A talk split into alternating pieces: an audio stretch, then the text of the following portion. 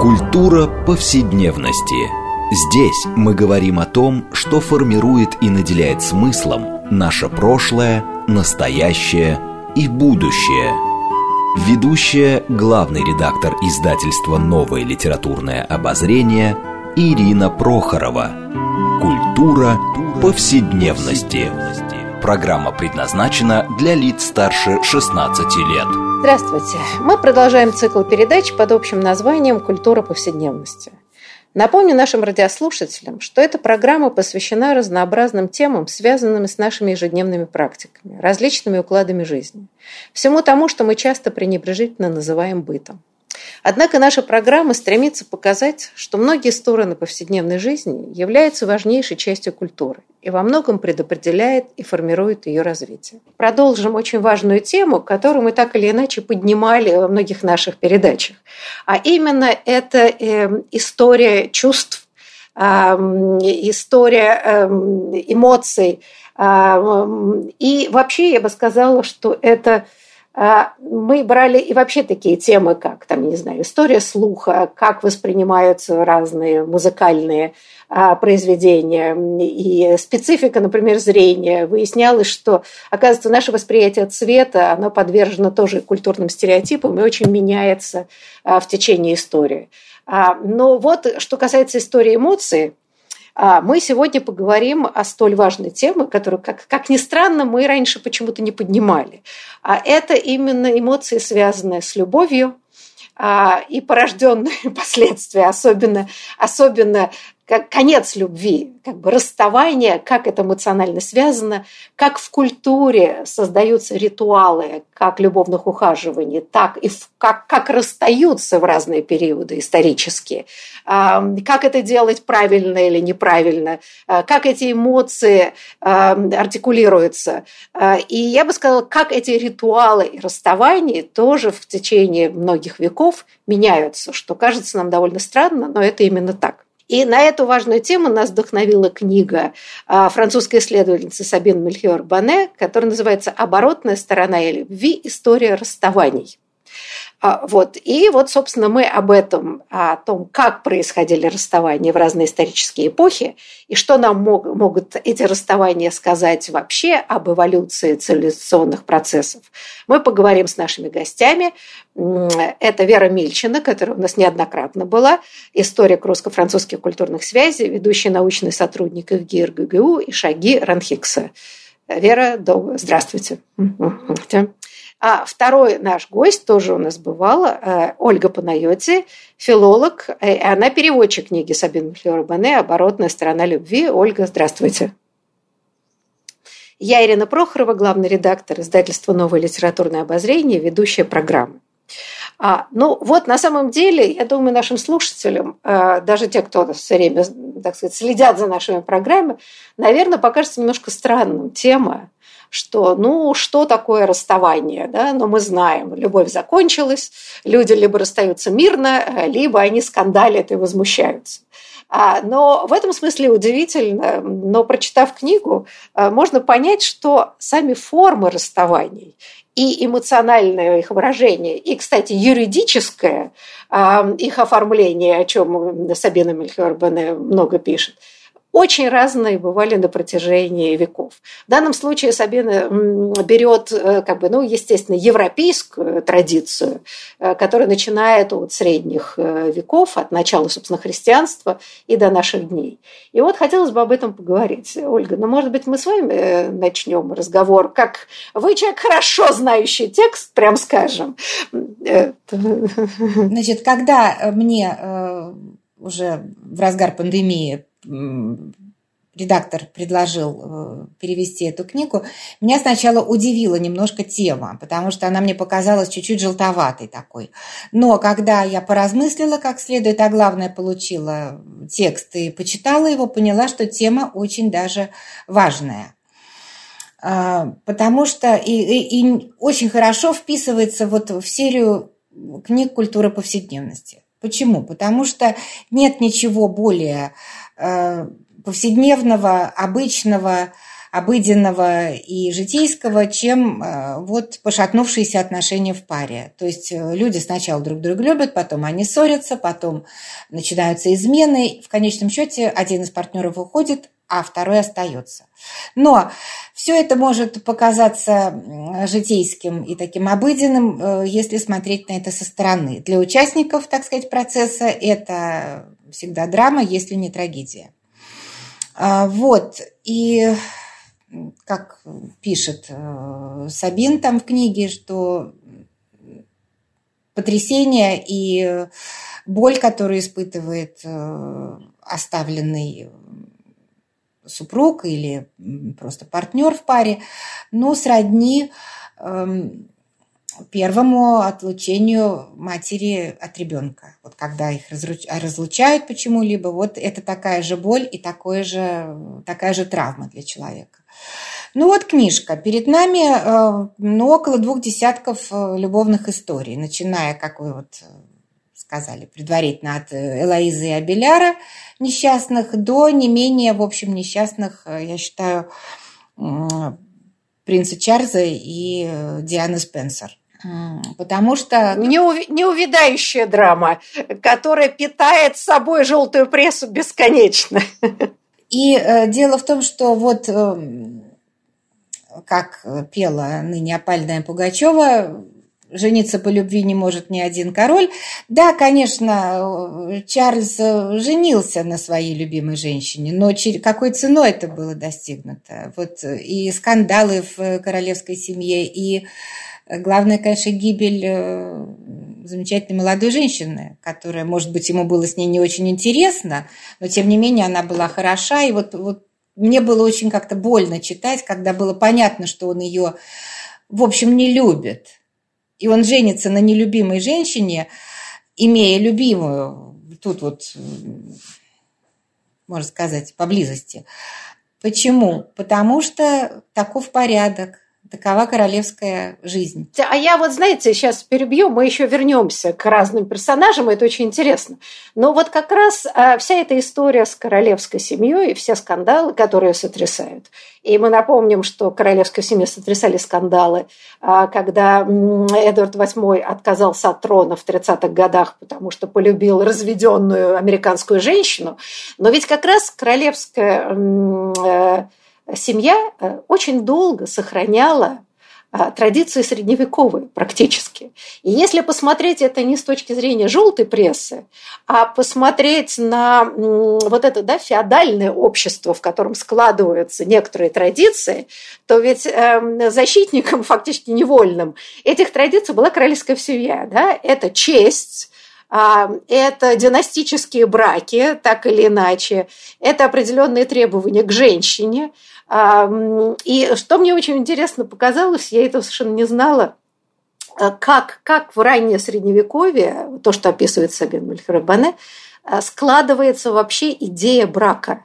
Например, мне было совершенно неочевидно, может быть, я здесь невежественный человек, что вплоть до XII века, когда церковь начинает заниматься серьезно вот выстраиванием каких-то правил а, и ритуалов брака и прочее, что, например, в эпоху каролингов э, существовало многоженство которое было вполне э, распространено, потому что это было способом укрепления, э, так сказать, династии. Можно было детей от одного брака поженить с этими, потом с теми и так далее.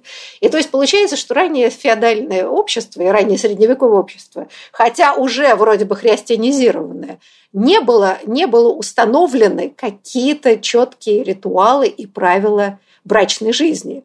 А вот это вот довольно любопытно, что мне не очень всегда было ясно. Мне сейчас пришло в голову, это тоже на тему расставания и как кто с этим обходился. Но, в общем, мы обязаны, так сказать, этими проблемами семьи и брака целой англиканской церкви до какой-то степени, потому что вот зашла речь о королях, там, кажется, в книге этот сюжет не поминается, но известный король Генрих – который как-то вот, э, значит, много... Он, нет, очень упоминается как раз, там про Генриха VIII. Ну вот, ну так сказать, он как-то э, с женами расставался довольно брутально, э, и, в общем, для того, чтобы ему удобнее с ними было расставаться, он даже отошел от католичества, так что кажется, что это вот бытовая такая как будто бы тема, вот, э, э, этих самых расставаний. Но оказывается, что она иногда может влиять даже на ну, вот такие прямо исторические катаклизмы, скажем. Но да, для Генриха VIII, да, а, это же идея, и, кстати говоря, э, он же был очень защитником католической веры, пока решил не менять жен. Да, и в этом смысле ведь рождающийся протестантизм, он тоже ставил вопрос о возможности разводов, что было совершенно немыслимо э, до этого. И вот эта вот линия борьбы, э, с одной стороны, церкви, которая считала, что таинство брака – нерасторжимость в редчайших только случаях это возможно, да, и протестантизм, который идея, что вообще-то можно разводиться. Но вот Генрих оказался при всей его неприятных чертах и сменивший столько жен и, и обезглавивший Анну Болейн, оказался, как ни странно, на стороне прогресса. Вот, вот это вот забавная ситуация. Да, Ольга, вы хотели что-то добавить? Нет, я хотела тоже сказать, что да, действительно была создана новая религия ради того, чтобы он имел возможность развестись и жениться на ком хотел. Правда, ненадолго, но неважно.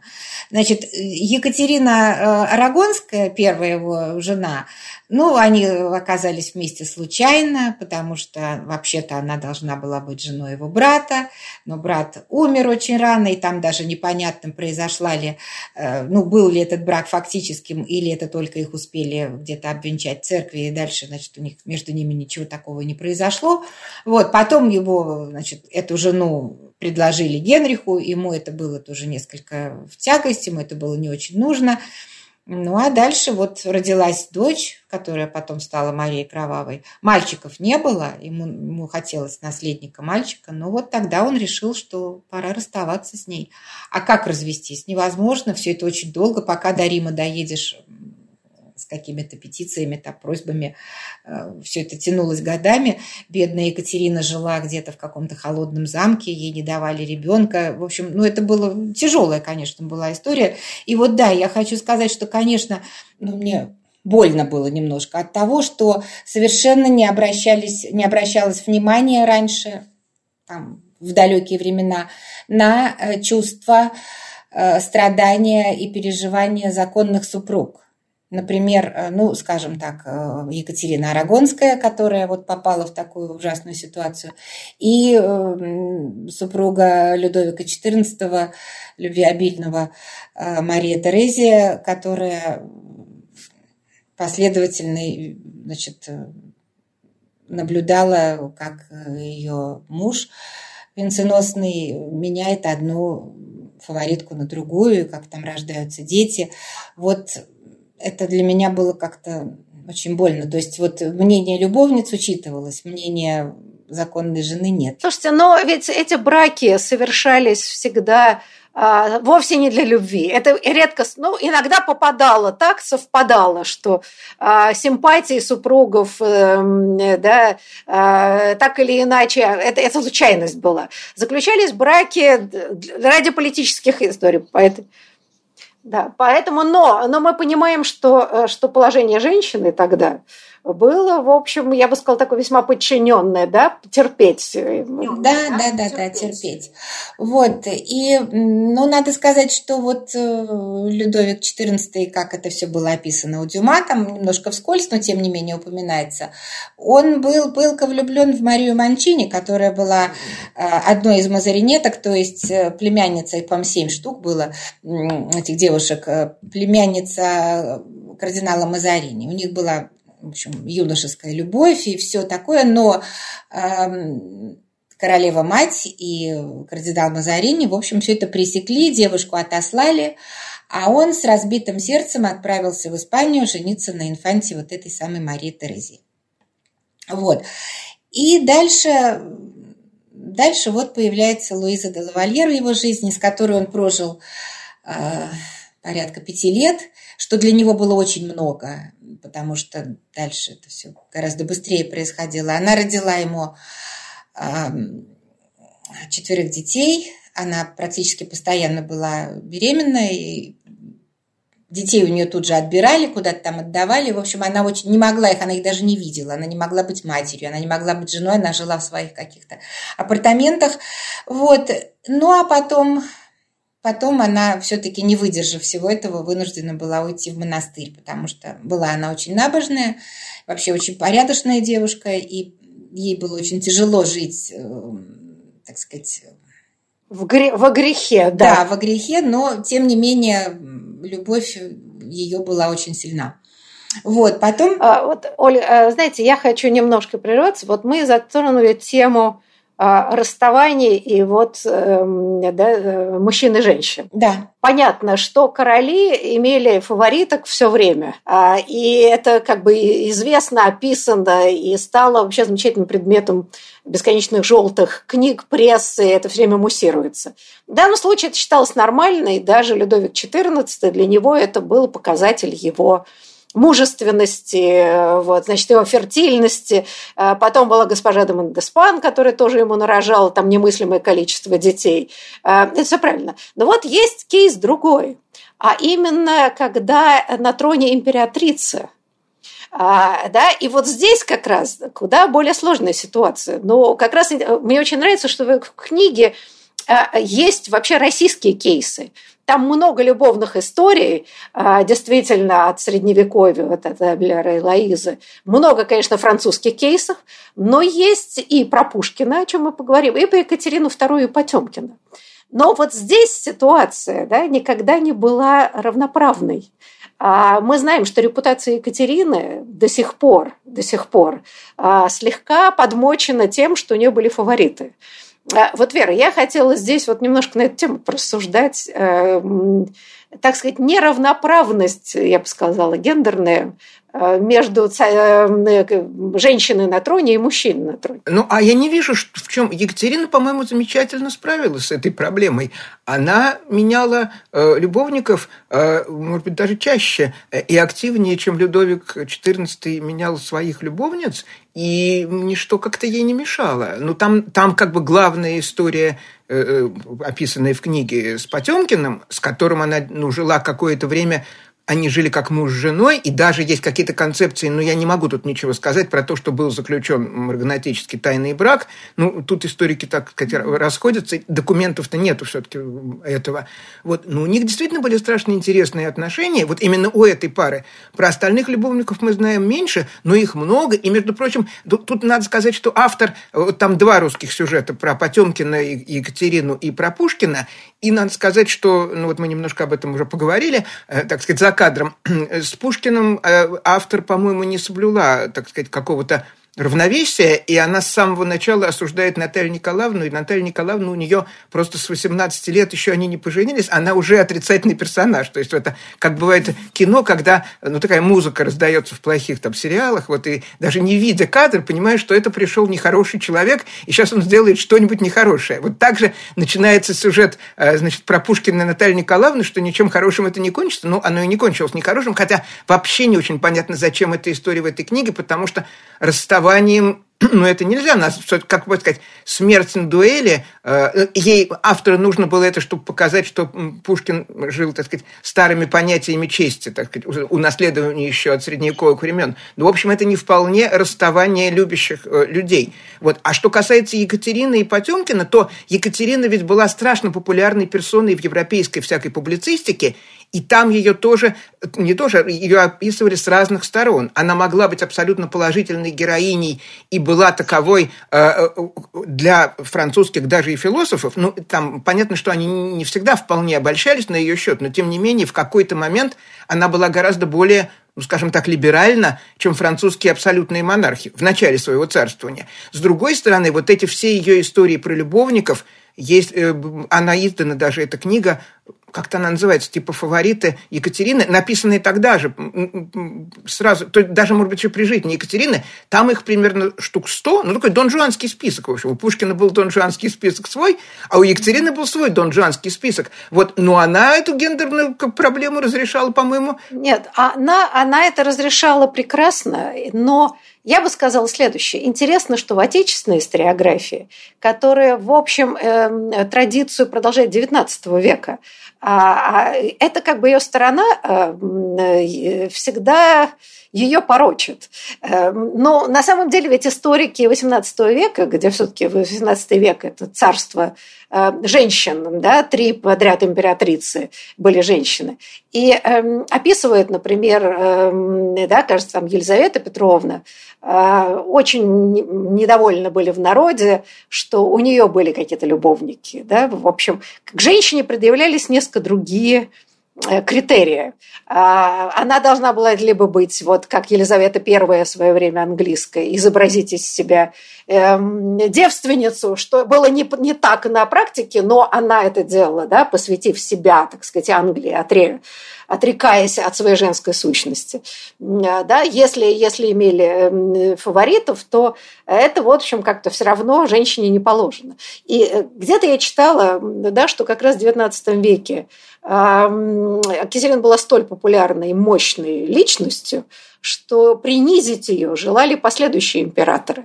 А, и таким образом выставлялась больше ее личная жизнь, а, вот ее это, нежели ее невероятные достижения. И тут вот очень любопытно, да, как, как складываются репутации. Насчет принизить ее э, следующие императоры старались, это меня удивляет. Э, наоборот, э, ее записки, как известно, как бы не, не разрешено было издавать, их издал Герцен в своей, так сказать, эмигрантской печати, по-моему, в первый раз.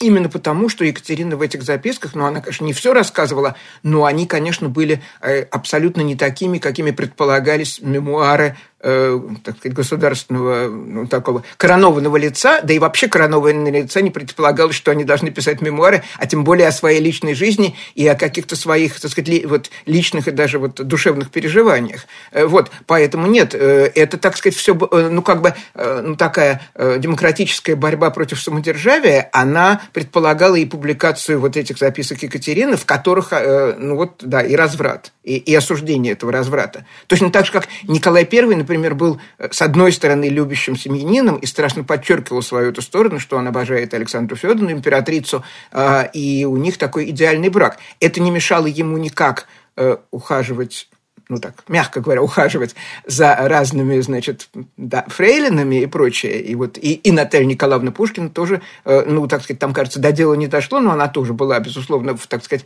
в, ну, как бы в его объективе, его внимания. Э, вот. Но э, про это, опять же, писали, когда хотели осудить самодержавие, так сказать. Но э, я бы сказала так, клеймо разврата не прилипло к императорам их осуждает за их политические действия. Там Николай Палкин, а, да, и Александр Третий, который реакционер, который, так сказать, заморозил реформы. А, его, так сказать, личная жизнь императоров, ну да, были у него фаворитки-любовницы.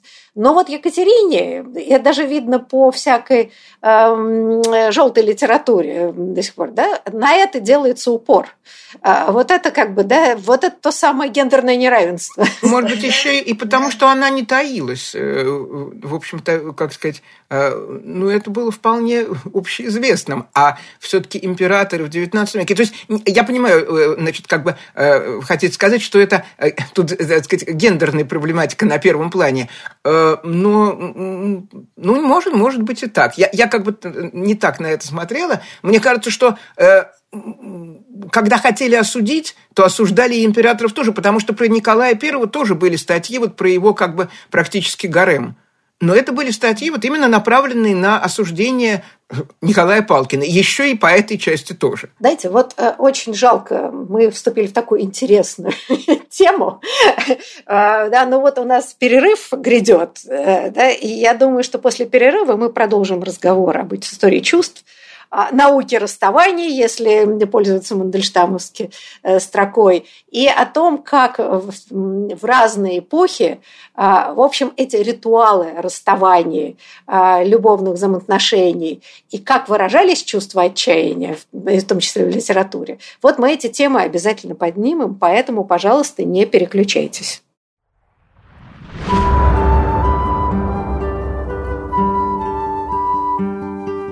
Здесь мы говорим о том, что формирует и наделяет смыслом наше прошлое, настоящее и будущее.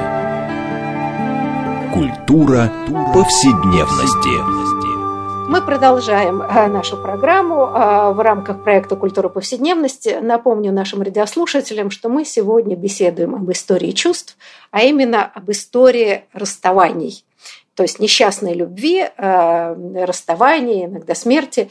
И нас интересует, как исторически менялись эти ритуалы, репрезентации а, вот, конца любви, а, как люди себя вели, а, как они это описывали, как они реагировали. И вот уже в нашей беседе первой части понятно, что Удивительным образом в течение разных исторических эпох эти любовные трагедии оркестрировались, так сказать, совершенно по-разному. А, и напомню, что мы сегодня об этом беседуем с нашими гостями. Это Вера Мильчина, историк русско-французских культурных связей, ведущий научный сотрудник ФГИР и Шагир Анхикс. И Ольга Панайоти, филолог. Она переводчик книги Сабин Мельхиор Бане «Оборотная сторона любви», а, которую, собственно, мы и обсуждаем в сегодняшней программе. А вот, знаете, я хотела э, продолжить нашу беседу на эту тему, а, но хотела затронуть вот какой вопрос. Э, и в книге много уделяется этому внимания – а это именно не только эмоциональная часть, что вот э, да, люди перестали любить, а они поженились, им надо как-то расстаться. А мы сейчас говорим о браке. А о невбрачных связях мы тоже поговорим. Но э, вот на самом деле, насколько было возможно в разные периоды э, расстаться, а именно можно ли было развестись. А, и то, что описывает Савен Мельхиор Бане, э, она пишет, начиная с ранней христианской эм, э, э, раннехристианского периода, вот тогда это было довольно легко. А, браки распадались, соединялись. Это было вполне себе такое подвижная институция брака. А вот начиная с XII века церковь пытается навести порядок и ужесточает правила, по которым можно разводиться. И в какой-то момент развестись было практически невозможно. А, вот, Ольга, я хотела с вами начать эту тему. А как решались, э, ну, скажем, да, вот начиная особенно с 15 века, вот в браке церковь регулировала очень жестко. А, мы говорили о Генрихе VIII, это особый случай. А как, как пытались решать это простые смертные и какие были возможности, скажем, если жить было невозможно? Да, да вы знаете, ну, э, в книге, конечно, описаны не простые смертные, а представители, э, прямо скажем, так сказать, привилегированного сословия, потому что, ну, я думаю, что что касается чувства, чувства наверняка были э, схожи, что у герцогини, что у ее служанки, если распадались какие-то отношения у них. А вот что касается Тут я бы вот хотела вспомнить такую даму, которая либертинку, которую звали Сидония де Курсель, э, которая была э, сирота, воспитывалась в этом самом в монастыре, потом ее значит, но это было, конечно, позднее, это было в 17 веке. Вот, она вышла замуж, то есть сначала ее выдали замуж за некого вот этого Курселя, и э, они были, он и его мать, они гонялись за большим приданным, потому что она была очень богата, она была значит, представительницей вот какой-то семьи, ее родители умерли, оставили ей много денег. Вот. Но она э, была так получилось, что она попала там в Париж, в такое либертинское общество, и ей было очень хорошо там. Она себя чувствовала, значит, ей совершенно не хотелось жить с малоинтересным для нее мужем. Вот, она понимала, что он ее не любит, и у нее было очень много любовников, и вот они пытались ее разв... не то что развести, они пытались ее Эм, лишить э, вот этого наследства, потому что, э, ну как, она, выйдя замуж, э, приданное, значит, попадала к ее мужу. Вот там были ужасные всякие истории с ней, связанные с этими деньгами. Они судились, они так происходило много. Я немножко эту главу подзабыла, но вот это там было. То есть их в конце концов значит, не полностью ее лишили, не 100 тысяч э, ливров, а, по-моему, 60. Вот там были судебные процессы, где муж э, предъявлял, предъявлял претензии, а это тогда было моральному облику, да, что если, э, если жену уличали в прелюбодеянии, то, в принципе, муж мог э, забрать все деньги и детей, и то есть жену всячески лишить всего.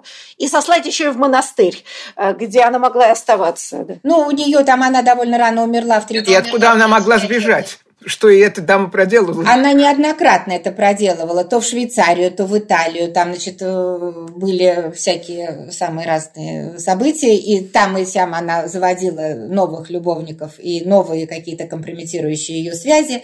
Вот. Но, тем не менее, в конце концов, она вышла замуж за своего когда ее муж умер, его брат и его наследник э, подхватил вот это вот судебные дела, и, э, значит, 60 тысяч ливров все-таки он у нее отсудил, а она вышла замуж за своего любовника, драгунского капитана.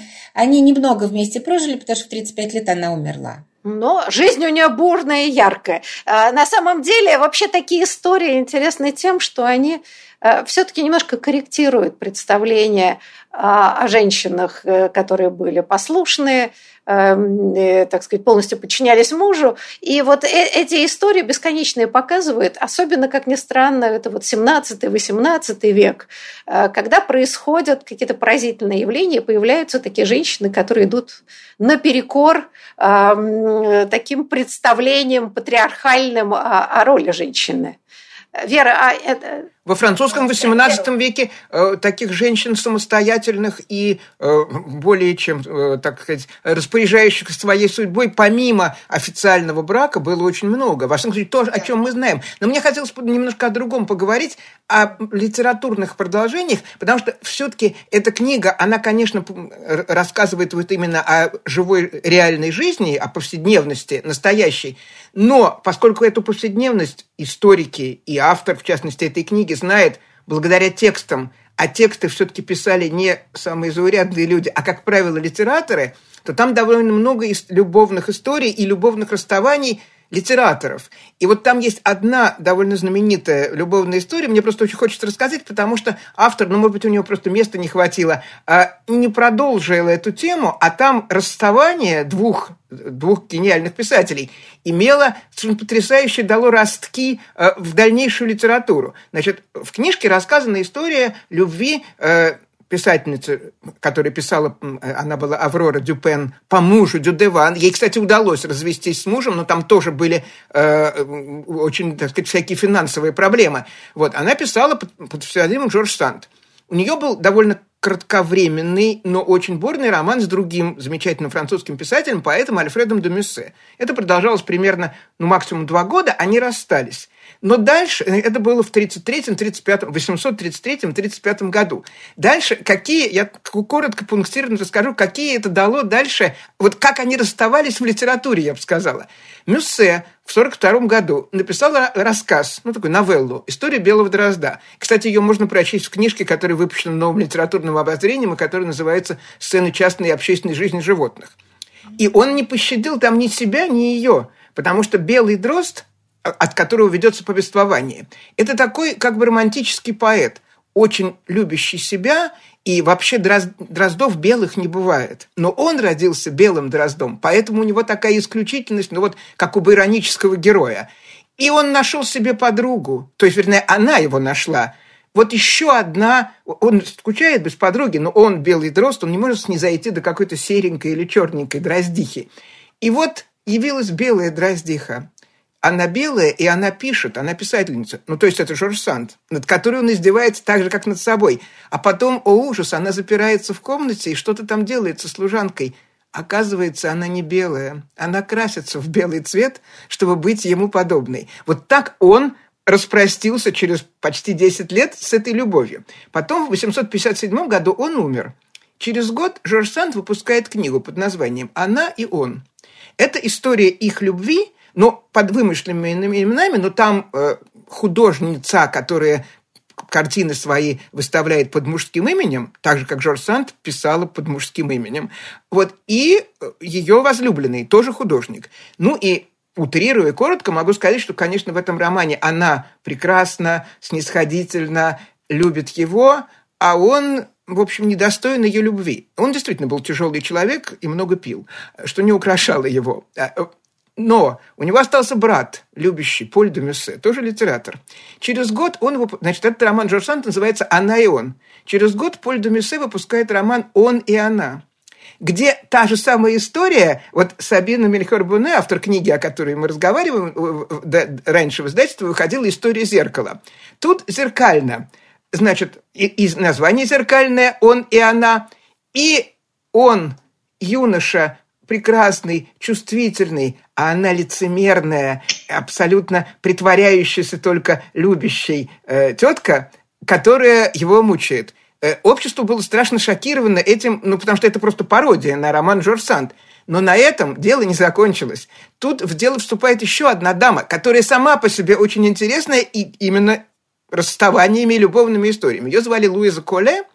Она вообще была довольно известная писательница, э, писательница, поэтесса, она прославилась сначала, э, ну, прославилась в кавычках, тем, что, будучи мужней женой, она имела роман с философом Виктором Кюзеном, а один злоязычный писатель а, написал э, ну, памфлет такой под названием «Укол кузена», э, на тему о том, что она родила своего ребенка не от мужа, а от этого кузена. Что, кажется, так и было.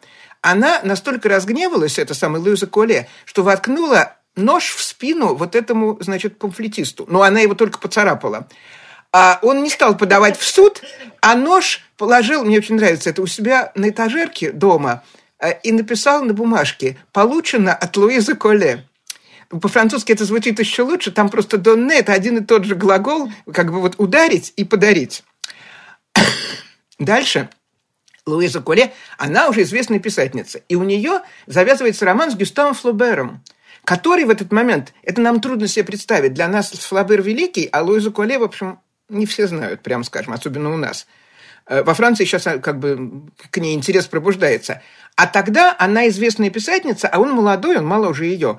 Э, какой-то абсолютно никому неизвестный. У них роман, ну, она в Париже, а он под Руаном в своем имении Круассе пишет «Мадам Бавари», про которую еще никто не знает, что это будет гениальнейшее произведение всех времен и народов.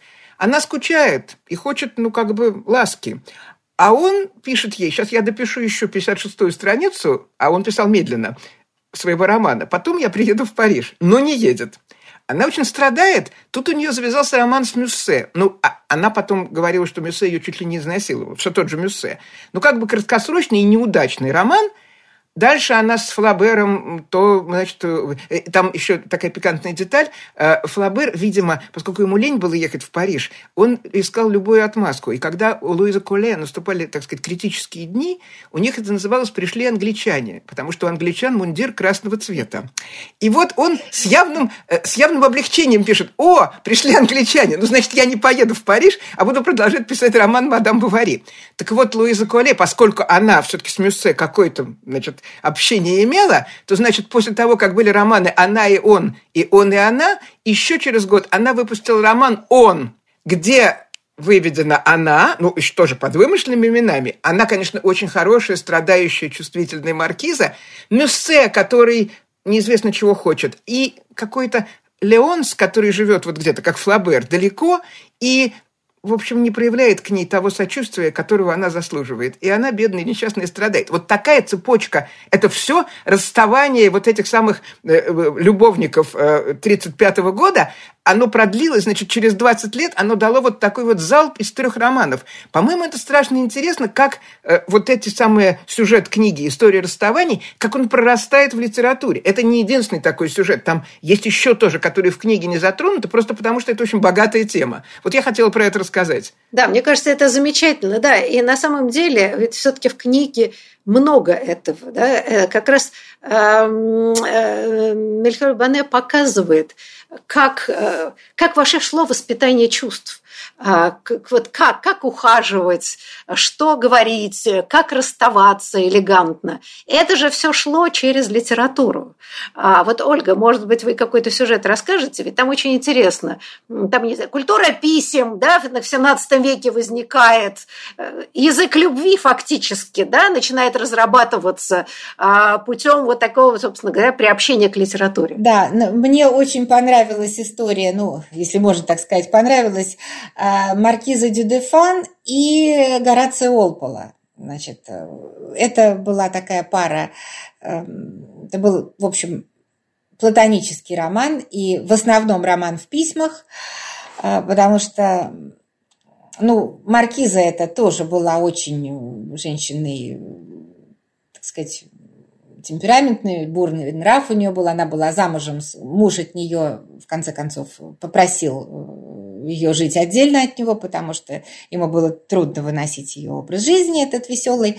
И, э, ну, в общем, она перебралась в Париж, у нее был салон, она там Жюли де Леспинас, э, у них был один салон, потом Жюли с ней рассталась, рассорилась, ушла, увела часть э, гостей, которые к ней приходили. В общем, когда она уже была по тем временам глубокой старушкой, ей было там 70 лет, она практически ослепла, ей привели к ней в салон, привели Эм, англичанина, писателя Горация Олпола, который был ее на 22 года моложе. Она не могла его даже видеть. Она, ей рассказывали, как он выглядит, и вот это произвело на нее такое впечатление, что она его полюбила. Впервые в жизни она влюбилась по-настоящему. У нее там была какая-то, значит, э, огромная череда э, любовников, каких-то друзей, там все. Но вот полюбила по-настоящему она в, после... вот, эм, в возрасте 70 лет, э, значит, не видя даже этого своего избранника, и они, ему тоже было интересно с ней, она была приятной значит, собеседницей, он был капризный, несколько Эм, ипохондрик, э, мне так показалось. Вот, он писал готические романы, жил э, в Англии, но приезжал в Париж. И вот они 14 лет продолжалась их переписка. Он был согласен, когда, чтобы она писала ему про собак, про э, ну, погоду в Париже, про какие-то культурные там, или, ну как, тогда это так не называлось, ну про какие-то балы, про какие-то вот такие вещи, светскую жизнь. Вот. Но только чтобы она не касалась своих чувств. А ей очень хотелось выразить ему, рассказать ей о своей любви, ему о своей любви.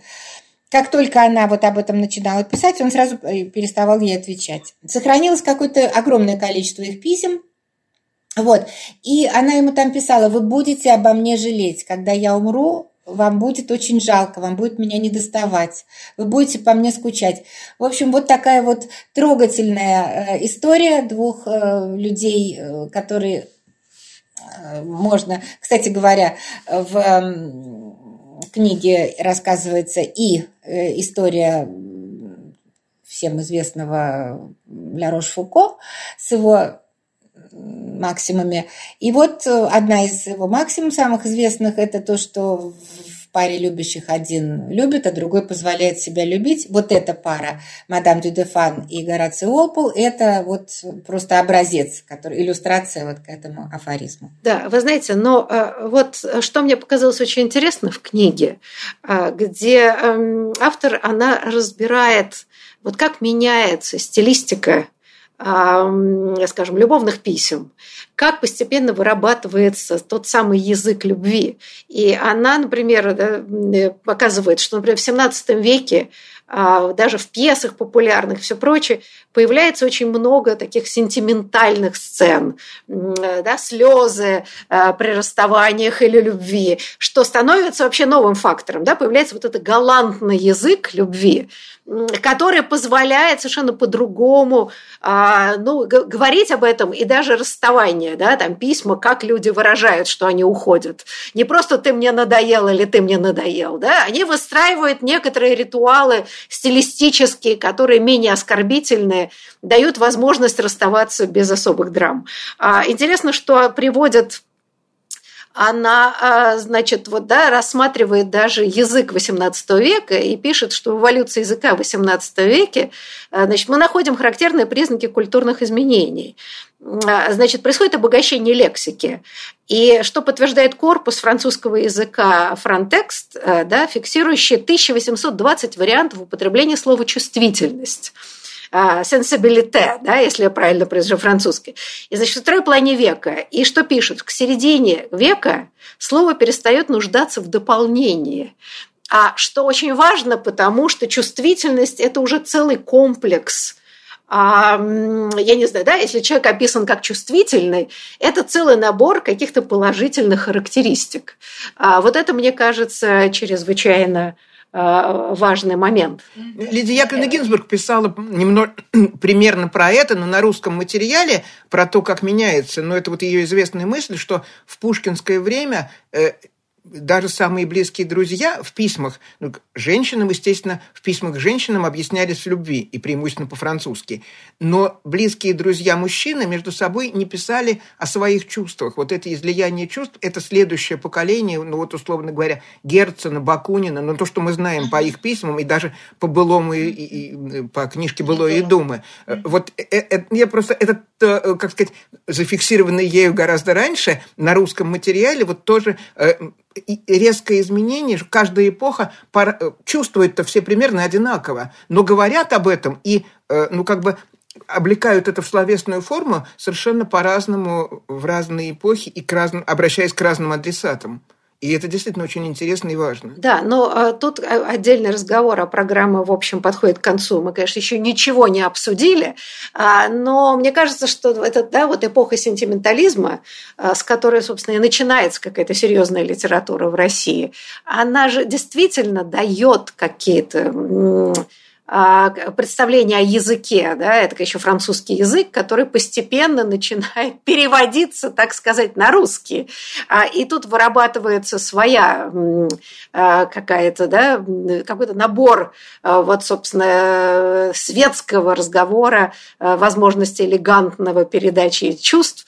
И отдельно интересная была бы тема, как складывается а, собственно, вот э, национальный, скажем, да, такой комплекс. Это то, что Пушкин называл метафизический язык, как ни странно, имея в виду совершенно не метафизику, но для нас сейчас метафизика – это что-то такое умственное и философское. А в его языке метафизический язык – это был именно русский язык для разговора о чувствах, которого не было, и который ну, вот на русском языке, то есть вот про чувства можно было говорить по-французски именно потому, что вот весь этот французский XVIII век – про который написано в книге, он в это вырабатывал не для нас, конечно, а для себя, но и для России тоже. А вот превратить это в русский, русский метафизический язык, это была задача. И Пушкин осознанно как бы видел ее как задачу и не только от себя, а от своих друзей, ждал ее решения. Да. И надо сказать, что это интересно, это опять возвращает нас к литературе, которая этим прежде всего и занимается. Разработка языка для описания каких-то новых явлений, в том числе попытки выразить чувства. А, и э, мне кажется, что это действительно важнейшая функция литературы, которую, может быть, мы иногда недооцениваем. Вот, к сожалению, на этой ноте мы вынуждены закончить наш разговор, но я надеюсь, что наши радиослушатели прочтут книгу Мельхора Бане оборотная сторона любви и откроют для себя много нового, неожиданного, интересного. И, может быть, даже позаимствуют какие-то формулы. Но лучше да, не для расставания, да. а для счастливой жизни. Для счастливой жизни. Будем надеяться, да. У нас же теперь традиционные ценности, да, поэтому как сохранить хорошую семью, крепкую, именно зная, как говорить о любви. А, вот. Но на этом вынуждены закончить программу. Я благодарю гостей. Большое спасибо за интересный разговор и до будущих встреч.